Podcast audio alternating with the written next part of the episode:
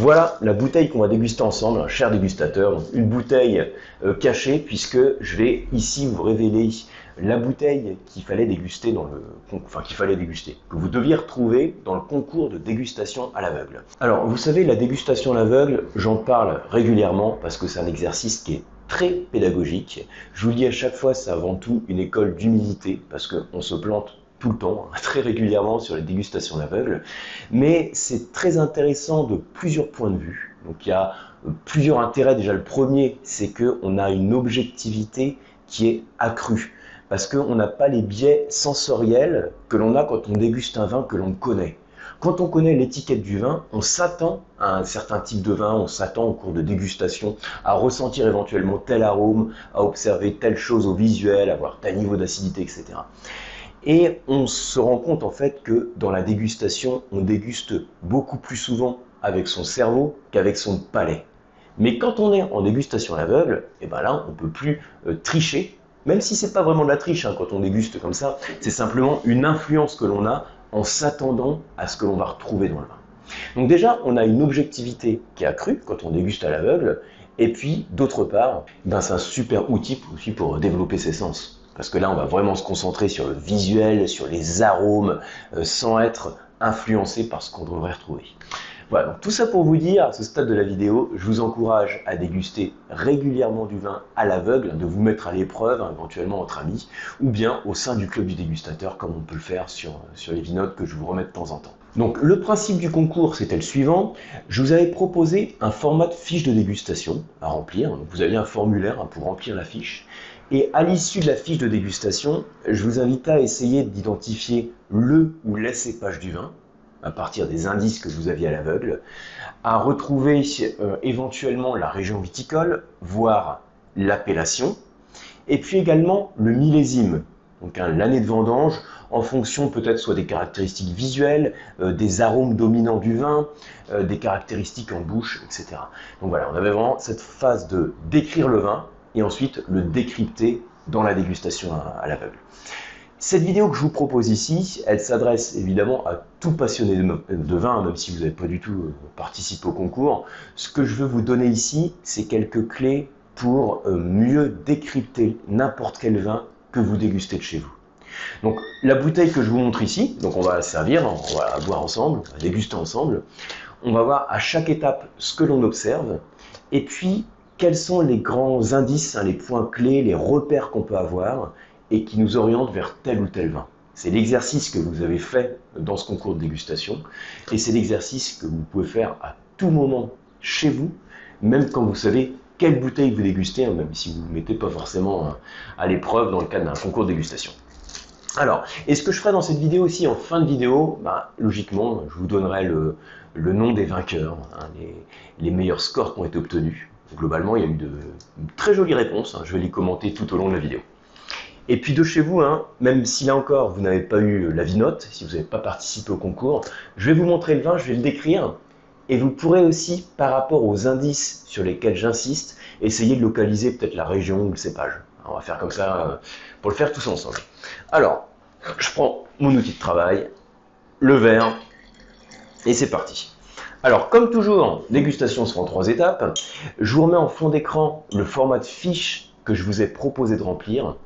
Alors, c'est un format de fiche en fait que j'ai fait évoluer hein, il n'y a pas longtemps sur le club du dégustateur. Mais bon, finalement, la fiche, c'est pas, pas le plus important. C'est important d'être cohérent, hein, pas de trouver euh, une robe foncée si elle est complètement pâle, par exemple, hein, euh, de trouver des arômes cohérents. Mais c'est pas le plus important.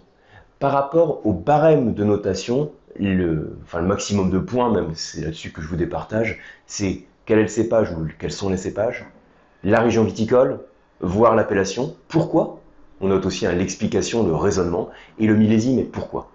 Et si à ce stade, il y a des gens qui sont ex aequo dans le score, là, on regarde la fiche. Et puis on regarde s'il y a des choses qui ne sont pas du tout cohérentes. Ok? Alors, je vous montre le vert comme ça sur la vidéo, je ne sais pas si vous voyez bien, mais je pense quand même que vous devez vous rendre compte qu'on n'a pas une robe qui est très foncée. Je ne sais pas si vous me voyez à travers, hein, comme ça, je pense pas. Mais bon, en tout cas, je peux vous dire que quand je penche le verre devant moi, euh, le verre, le verre devant moi, le verre de vin devant moi, j'arrive à lire parfaitement le texte qui est en dessous. Donc si j'arrive à lire le texte, c'est que j'ai une robe qui n'est pas du tout soutenue. Donc si je prends le format de fiche de, dégustation, je vais dire, alors déjà, pas de dépôt, donc c'est limpide. La robe est pâle. Si dans l'évaluation de la robe, au lieu de dire pâle, vous me dites clair, c'est parfaitement cohérent. Hein. On ne demande pas ce qu'est le terme précis. On n'est pas sur une évaluation WSOT, par exemple, on s'attend à avoir euh, des termes qui correspondent à ceux du formateur. Là, c'est vraiment plus l'ordre euh, d'idées hein, dans l'évaluation. Donc pâle, si vous mettez clair, c'est bon. Si vous mettez clair, c'est bon. Et ensuite, il y a autre chose qu'on peut observer, un indice. Hein. Je penche le verre devant moi sur une surface blanche et j'observe la pointe du disque. Et je vois une robe qui est plutôt grenat. Voilà, quelques reflets donc, qui sont liés à l'évolution du vin. Donc, ça ne veut pas dire forcément que c'est un vieux vin, hein, qu'il a beaucoup d'années, mais on voit quand même un peu d'oxydation dans la robe. ça, c'est quelques, quelques indices que j'ai à l'œil. Alors, imaginez de chez vous comme ça, par rapport aux indices que je vous donne. Cette robe qui est très pâle, hein, pour laquelle je vois parfaitement le texte au travers, qu'est-ce que ça veut dire? Qu'est-ce que ça caractérise une robe pâle? Alors c'est lié à plusieurs choses, hein. ça peut être les caractéristiques du, millésime, hein, plus ou moins pluvieux par exemple, euh, la zone viticole, le climat, mais il y a un facteur aussi qui est hyper important, c'est le raisin, le cépage. Il y a des cépages rouges qui apportent peu de pigments colorants. Et là, bah, je crois que c'est 90% des réponses. C'est un premier indice que vous avez eu et vous êtes tous partis sur quelques cépages qui donnent des robes pâles. Tous partis, à raison d'ailleurs. C'est pour ça qu'il y a eu quand même des choses qui étaient euh, plutôt bonnes dans les réponses données. Donc ça, l'œil, je ne vais pas en dire plus. C'est pâle, voire clair, et des nuances d'évolution. Alors, au nez. Alors, on a ici un nez qui est ouvert, hein, c'est-à-dire qu'on perçoit bien les arômes du vin. Et ensuite, au niveau des arômes, j'ai d'abord une gamme qui est assez fruitée. Alors, une chose, à l'ouverture de la bouteille, j'ai quelques notes un peu de réduction. C'est un vin qui a besoin de s'oxygéner, de respirer. Donc ce côté aussi un petit peu animal que j'ai au premier nez, à l'oxygénation, il a tendance à se dissiper. Alors, si vous avez indiqué des notes animales, c'est complètement cohérent. Hein. Ça fait partie un peu de ce qu'on retrouve, en tout cas, au premier nez. Mais ensuite, j'ai des notes de fruits rouges frais, des notes de groseille, de cerises, de framboise. Hein. Je suis vraiment sur ce cocktail de fruits. Et puis aussi, j'ai pas que du fruit, j'ai aussi des notes épicées. Typiquement, note un petit peu de cannelle, poivrée. Mais ce qui domine néanmoins, c'est une fraîcheur au niveau du fruit rouge. Et puis, effectivement, au premier nez, ces notes animales qui ont tendance à, disparaître à l'oxygénation. Alors, là, si vous êtes de chez vous, vous regardez la vidéo, vous dites, bon, bah, t'es bien gentil, j'ai pas la vinote, j'ai pas le vin. Euh, ce que je vous dis ici, c'est pour vous aider à déguster à l'aveugle. Donc là, je vous commente les, arômes. Euh, pour ceux et celles qui ont dégusté cette vinote, c'est un peu là quand même cette gamme d'arômes que vous allez retrouver. Alors, on va passer à la, phase gustative, et puis donc je me rebase encore sur le format de fiche de dégustation. On va voir à chaque étape ce que l'on peut dire de l'acidité, du niveau d'alcool, du niveau de tanin. Ça, c'est les trois axes de base qui permettent de qualifier tous les profils de vin rouge. Vous le savez, hein, les trois axes acide, tanin, alcool. Et puis, on, on va essayer aussi d'évaluer si le vin est fort ou pas fort en bouche. Qu'est-ce que ça veut dire fort ou pas fort? C'est lié au corps du vin. Donc voilà ce qu'on va faire. Alors, alors, ce que je peux dire par rapport à ce vin, au niveau du sucre, il n'y a pas de sucre, c'est sec. En termes d'alcool, c'est plutôt léger. Et je crois que la grande majorité d'entre vous, bah, pareil, peut-être 80-90% des réponses, vous êtes partis sur un niveau d'alcool qui est plutôt léger. On n'a pas du tout ce côté qui chauffe en bouche, mais au contraire, qu'est-ce qu'on a? Un côté qui rafraîchit la bouche. C'est les deux extrêmes hein, dans les sensations un peu thermiques qu'on peut avoir sur le vin. Soit c'est froid, soit c'est chaud. Quand c'est froid, c'est l'acidité. Quand c'est chaud, c'est l'alcool. Et là, j'ai une fraîcheur même assez marquée hein, de l'acidité. C'est une acidité que je peux qualifier d'élevée.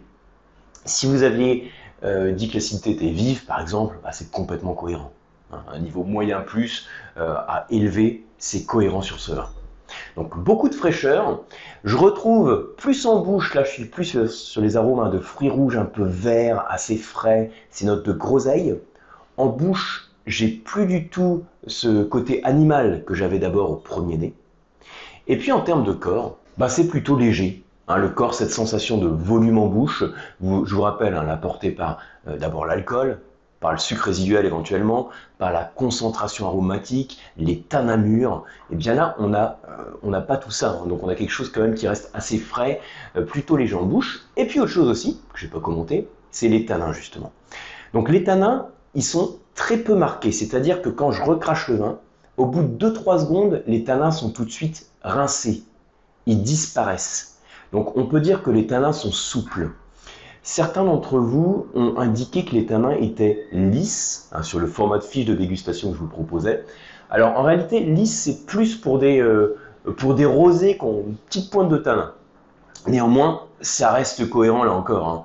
Euh, personne, je crois, n'a coché tanin puissant ou des tanins qui étaient chargés, un vin charpenté. On est tous partis hein, sur cette même approche euh, d'un vin plutôt léger, avec de l'acidité, de la fraîcheur, des tanins qui sont souples. Donc c'est très cohérent. Alors d'après vous d'ailleurs, si les tanins sont souples, qu'est-ce que ça veut dire? Eh bien ça veut dire qu'on a un raisin qui a apporté, qui a peu de potentiel en tanin ça, peut vouloir dire d'autres choses. Hein. Ça peut être lié là encore à la vinification, à l'élevage, au millésime, au climat, à plein de facteurs. Mais là, je me rapproche, je me raccroche plutôt à des repères qui sont clairs. J'ai dit que l'intensité colorante, justement, elle est plutôt claire. Et puis les tanins, bah, ils sont souples, ils tiennent pas en bouche, ils sont fins et ils sont donc c'est-à-dire qu'ils sont très vite euh, rincés. Ils sont doux aussi. Hein. Ils tiennent pas en bouche, ils, ils persistent pas, ils sont peu intenses. Tout ça, ça met sur la piste d'un cépage euh, qui n'a pas un fort potentiel en pigment colorant euh, ni en tanin. Et donc, peut-être de chez vous, là, même si vous n'avez pas dégusté, vous imaginez peut-être à quel cépage je fais référence. Et c'est un cépage que vous avez cité pour peut-être la plupart d'entre vous. Il y a une réponse qui est revenue très régulièrement, m'a dit c'est du pinot noir. Et c'est cohérent comme réponse de dire c'est du pinot noir. Une robe pâle, de l'acidité, des tanins souples, c'est cohérent. Alors, après, certains ont été un peu gênés sur le, pour dire que c'était un pinot noir de Bourgogne. Parce que ça manquait un peu de structure. On n'a pas non plus ce nez qui pinote. Hein. C'est clairement ces nuances un petit peu de cerise poivrée qu'on peut avoir sur certains pinots noirs qui n'ont pas eu d'élevage en fût. Comme c'est le cas là, on ne sent pas l'élevage. Hein. Euh, donc certains sont partis plus sur l'Alsace pour le pinot noir. C'est vrai qu'on a une robe qui est, franchement pâle. Certains d'entre vous et certaines d'entre vous ont hésité avec le cépage Gamay. Donc cépage Gamay, c'est le cépage du Beaujolais, hein, qui donne les vins très fruités. Alors, si on met un Gamay dans une dégustation aveugle, si on ne veut pas proposer de piège, on met un Gamay en, macération carbonique, vous savez, le côté un peu kirsch, banane, qu'on retrouve euh, euh, plutôt facilement, qui ne veut pas forcément dire que c'est un Gamay d'ailleurs, mais voilà, si on ne veut pas faire de piège, on procède comme ça. Mais effectivement, on n'avait pas cette fraîcheur de fruits, et puis on avait un petit peu quand même plus de... On a un peu plus de, potentiel en pigment colorant aussi sur le Gamay. Et donc, il y a une autre région que certains ont citée, bah, c'est le Jura, du pinot noir, mais aussi, et là pour ceux et celles qui connaissaient cette région, vous avez pensé à ce cépage, le Poulsard.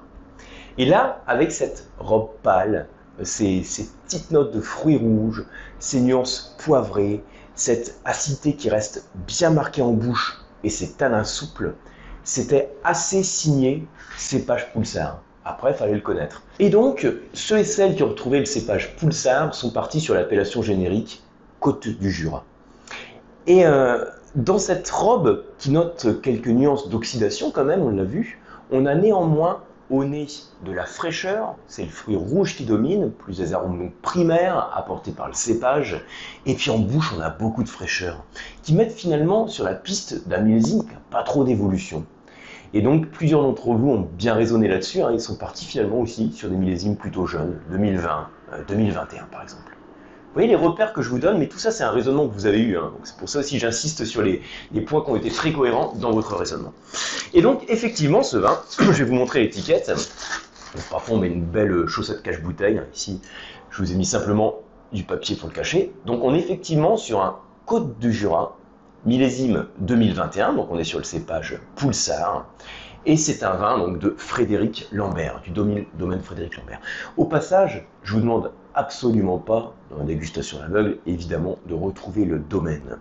C'est tellement ouvert ce que je vous propose, vous savez même pas si vous êtes dans, la France viticole. Hein. L'intérêt, c'est de s'orienter sur un cépage, sur une région, voire une appellation, un millésime, et de justifier le pourquoi. En tout cas, ça montre que vous avez un beau niveau dans la dégustation parce que euh, les, les résultats, ils montrent en tout cas une forte association avec qui donne des vins avec de la fraîcheur et peu de pigments colorants. Donc je répète, Bourgogne, Alsace, Jura, voilà ce qui a été cité régulièrement, avec les cépages Pinot Noir, voire Poulsard, qui était le cépage de ce vin qui a été cité, des tanins souples, et puis une acidité vive et des vins légers. Vous avez tous dans l'ensemble plutôt bien raisonné par rapport à ça. Néanmoins, en épluchant les fiches, on a pu, hein, euh, par rapport au barème classique, qui donne une majorité de points sur la, retrouver l'appellation, le cépage et la région, et ensuite quelques points aussi sur le millésime, ça a permis de définir quelques vainqueurs. Et je vais vous donner donc tout de suite les noms des vainqueurs, d'ailleurs, qui sont dans un descriptif de la vidéo. Hein, donc euh, après toute cette vidéo, vous avez aussi, vous avez pu voir, le, nom des vainqueurs que j'ai mis en dessous. Donc en premier ex il y a eu Diego Marie et Ambroise Pascal. Deuxième, Laure Gamin. Et troisième, Bernard Connet. Donc voilà, en tout cas, je vais clôturer ici la vidéo. C'est toujours un exercice qui est super intéressant à faire, super pédagogique. Euh, je vous l'ai dit, hein, je vous le redis, donc dans le club du dégustateur, euh, je vais maintenant vous en proposer plus souvent, de fois de manière comme ça, je, vous mettrai avec votre coffret de vinote, hein, vinote à l'aveugle, comme ça, déguster. Je vous invite vraiment à faire l'effort, la démarche de déguster. Euh, ça prend quelques secondes, quelques minutes, le fait de ne pas avoir de préjugés sur le vin puisqu'on ne connaît pas, c'est ce qui permet en général de mieux l'analyser et encore de mieux progresser dans la dégustation du vin. Merci beaucoup pour votre participation et on se retrouve sur une prochaine vidéo ou sur le club du dégustateur. Et pour avoir tous les outils pour déguster à l'aveugle et puis d'autres outils aussi, je vous rappelle que vous pouvez télécharger le kit du dégustateur, c'est le premier lien en descriptif. Merci beaucoup et santé à vous.